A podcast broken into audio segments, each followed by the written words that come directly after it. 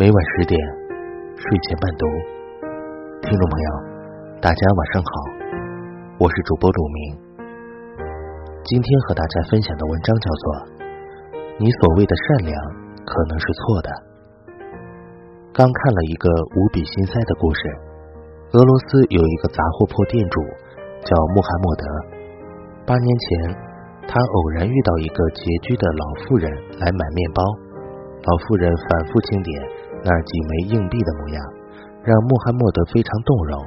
他于是动了恻隐之心，决定免费向领养老金的老人提供面包。为了不伤害他们的自尊，穆罕默德想出一个办法，发放优惠券。领养老金的老人凭从他店里领取的优惠券。可以免费换到普通的白面包或黑麦面包。渐渐的，穆罕默德开始为残疾人、低收入的家庭发放优惠券。消息不胫而走，附近镇上的一些穷人也开始来他的杂货铺领优惠券，换取免费面包。穆罕默德的杂货铺平均每个月要送出两千个白面包和一千个黑麦面包。然而，这并不是一个暖心的好人有好报的故事。来换取免费面包的人越来越多，但穆罕默德自己也要生活，他只能尽自己所能，每天提供一定数量的面包。有时候面包很早就领完了，来迟的镇民便会破口大骂。还有一次，因为送货的面包车在半路坏了。面包没能及时送到店里，几位愤怒的镇民甚至砸开了穆罕默德的店门。看完这个故事，我想起一句俗语：“救急不救穷，帮困不帮懒。”救急帮困对方会感激你雪中送炭，救穷帮懒却可能好心没好报，甚至把自己拖垮。非常巧。昨天和小区的一位妈妈党散步时，她给我讲了一个相似的故事。邻居说，她表妹最近和公公吵架，因为公公不帮她还房贷了。故事是这样的：表妹的婆婆已经过世了，两年半前表妹生下宝宝，没多久又贷款买了第二套房。为了方便照顾孩子，表妹做起了全职妈妈，并携夫带子搬回娘家住。鉴于她没工作，公公便主动提出帮小两口还房贷。期间，公公一直想再找个后老伴儿。春节期间，经人介绍认识了一个老太太，两人情投意合，于是扯了一张证，并简单的宴请了几个亲朋，就算结婚了。公公再婚后还了几个月房贷，一个月前说手头紧张，暂时不能帮忙还房贷了。表妹非常生气，认定公公是娶了后老伴儿，财政大权转移，做不了主，于是跑到公公家吵闹，骂公公被人骗财骗钱，是傻老头一个，还说后婆婆是狐狸精，总之场面非常难堪。几天后，公公本着家和万事兴的态度来到亲家母家，想找儿媳商量一下还房贷的事，结果面对登门的公公，表妹一直冷着脸，理也不理。连表妹自己的亲妈都看不过去了，说长辈来了，你怎么连招呼都不打？快给你爸倒茶。表妹却说，人家现在哪是我爸？人家现在有了新老伴儿，也有了新儿子、新儿媳，我这旧儿媳人家才看不上眼呢。公公见状，寒暄了几句，便提出了告辞。表妹的妈妈觉得女儿很不像话，边送亲家边带女儿道歉。孩子不懂事，您甭往心里去，我回头好好教育。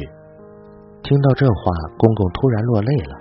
老爷子说：“我帮忙还还了两年多的房贷，他没有一句感谢的话，我这一个月没还上，他就跑来和我又吵又闹。我今天想和他商量一下，帮他还一半行不行？就他这态度，我一分钱也不想出了。他哪怕好声好气的问一下，我为什么不帮他还了？”我这心也不至于这么凉。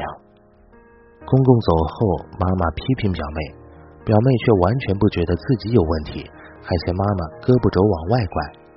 他就这么一个儿子，帮还个房贷怎么了？还不是后老伴儿从中作梗。一开始我就不同意他再婚，这下鸡飞蛋打了吧？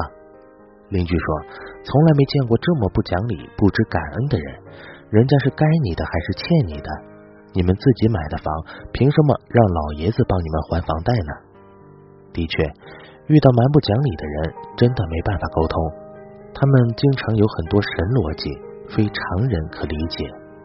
前几天看刘青云先生的一句顶一万句，小说里有个教书先生叫老汪。老汪是个讲道理又厚道的人。老汪的老婆银萍很能说，还喜欢串门见到人嘴像刮风似的，想起什么说什么。镇上一多半人被他得罪了。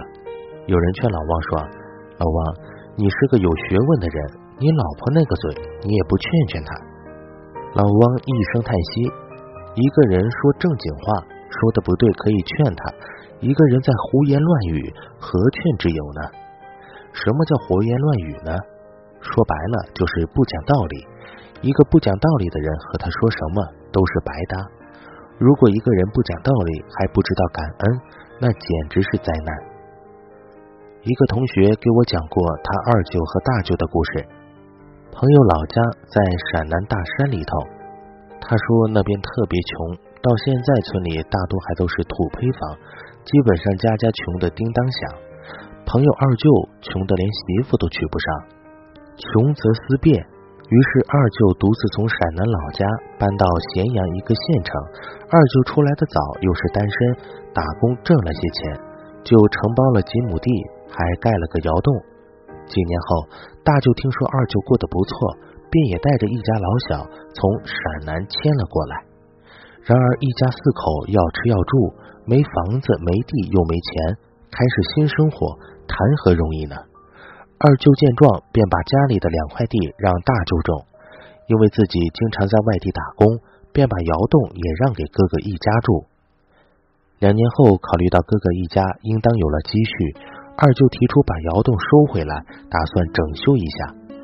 结果大舅一家死活不同意，还问二舅收回来是什么意思。二舅听语气不对。聊了几句，发现自己的亲哥哥压根儿没打算把窑洞还给他，还说这窑洞原本破破烂烂，找人修了好几次，跟盖了个新的有什么区别？不能轻易让给二舅。说到两块地，大舅更有理。地里我已经种上树了，现在树都有碗口粗了，我指望卖了树给儿子娶媳妇，把地还给你，我的树怎么办？你赔我多少钱？二舅气得要上吊，自己当初一腔热心，原以为是自己亲兄弟，不忍心不帮，结果二舅拿大舅当亲兄弟，大舅拿二舅当免费银行，就是有人这么不讲理，而且不知感恩。有人说滴水之恩当涌泉相报，说实话，我们帮助别人的时候，并不指望对方涌泉相报。以本文中的两个故事为例。无论是公公帮儿子儿媳还房贷，还是二舅把房子借给大舅，他们可能仅仅觉得对方生活不易，又是血亲，咱不帮谁帮？结果人家不但不感恩，还把你的慷慨当成理所应当。我觉得问题的关键是这两方都太过于大方了，这两位都犯了救穷的毛病。有时候帮忙真的要有度，该帮的帮。不该帮的也不能瞎慷慨。最典型的例子莫过于借钱。一个读者说，他一个叔叔的哥哥去世了，留下一个五十多岁的老婆和三个孩子。最小的侄子年少不懂事，十九岁就当了爹，老婆又丢下孩子跑了。这些年，只要家里有困难，他就会去找叔叔帮忙，要么借钱，要么借物。叔叔对他的帮助累计也有十几万元。叔叔家是普通家庭，只是顾念血亲，努力帮衬，也一直没提过还钱的事儿。让叔叔寒心的是，侄子这些年除了借钱的时候会来探望他，平时很少和他走动。今年清明节，侄子在外宵夜时与小混混发生口角，动手伤了人，对方提出私了和公了。公了就是走法律程序告侄子，私了是让侄子拿出三万元的医药费。侄子又来找叔叔借钱，叔叔一是家里的确没那么多钱，二是认为侄子经常惹事，需要得到一个教训，便没有给钱。侄子非常生气，觉得他都这么难了，叔叔却袖手不管，一点血肉亲情都不讲，枉自己叫了二十多年的叔叔。当即声明不再来往，从此就真的和叔叔绝交了。从前借的钱，当然也不会还了。遇到这种不知感恩还蛮不讲理的人，真的是简直了。不过还好，这个侄子主动绝交，否则以后还指不定怎么坑他叔呢。相信很多人都听过“斗米恩，担米仇”的这句话。这句话其实是有故事的。从前有两户人是邻居，其中一家要富裕一些，另一家相对穷了一点。有一年天气大旱，田中颗粒无收，穷的一家眼瞅着家里揭不开锅。这时。富的一家从外地买了一些粮食，想着大家邻里邻居的，就热心的给隔壁去送了一升米。穷人家非常感激，邻居真是雪中送炭的恩人呀，于是特地的跑去富人家感谢，客气寒暄一番后，无意中聊到次年的种子还没有着落，富人又慷慨的说：“我这里的粮食还有一些，你要实在困难，就再拿去一斗吧。”邻居千恩万谢的拿着一斗米回家了，然而家人却说这斗米能吃几天，根本就撑不到来年地里的种子。他既然这么有钱，就应该多送我们一些，真的是为富不仁呐！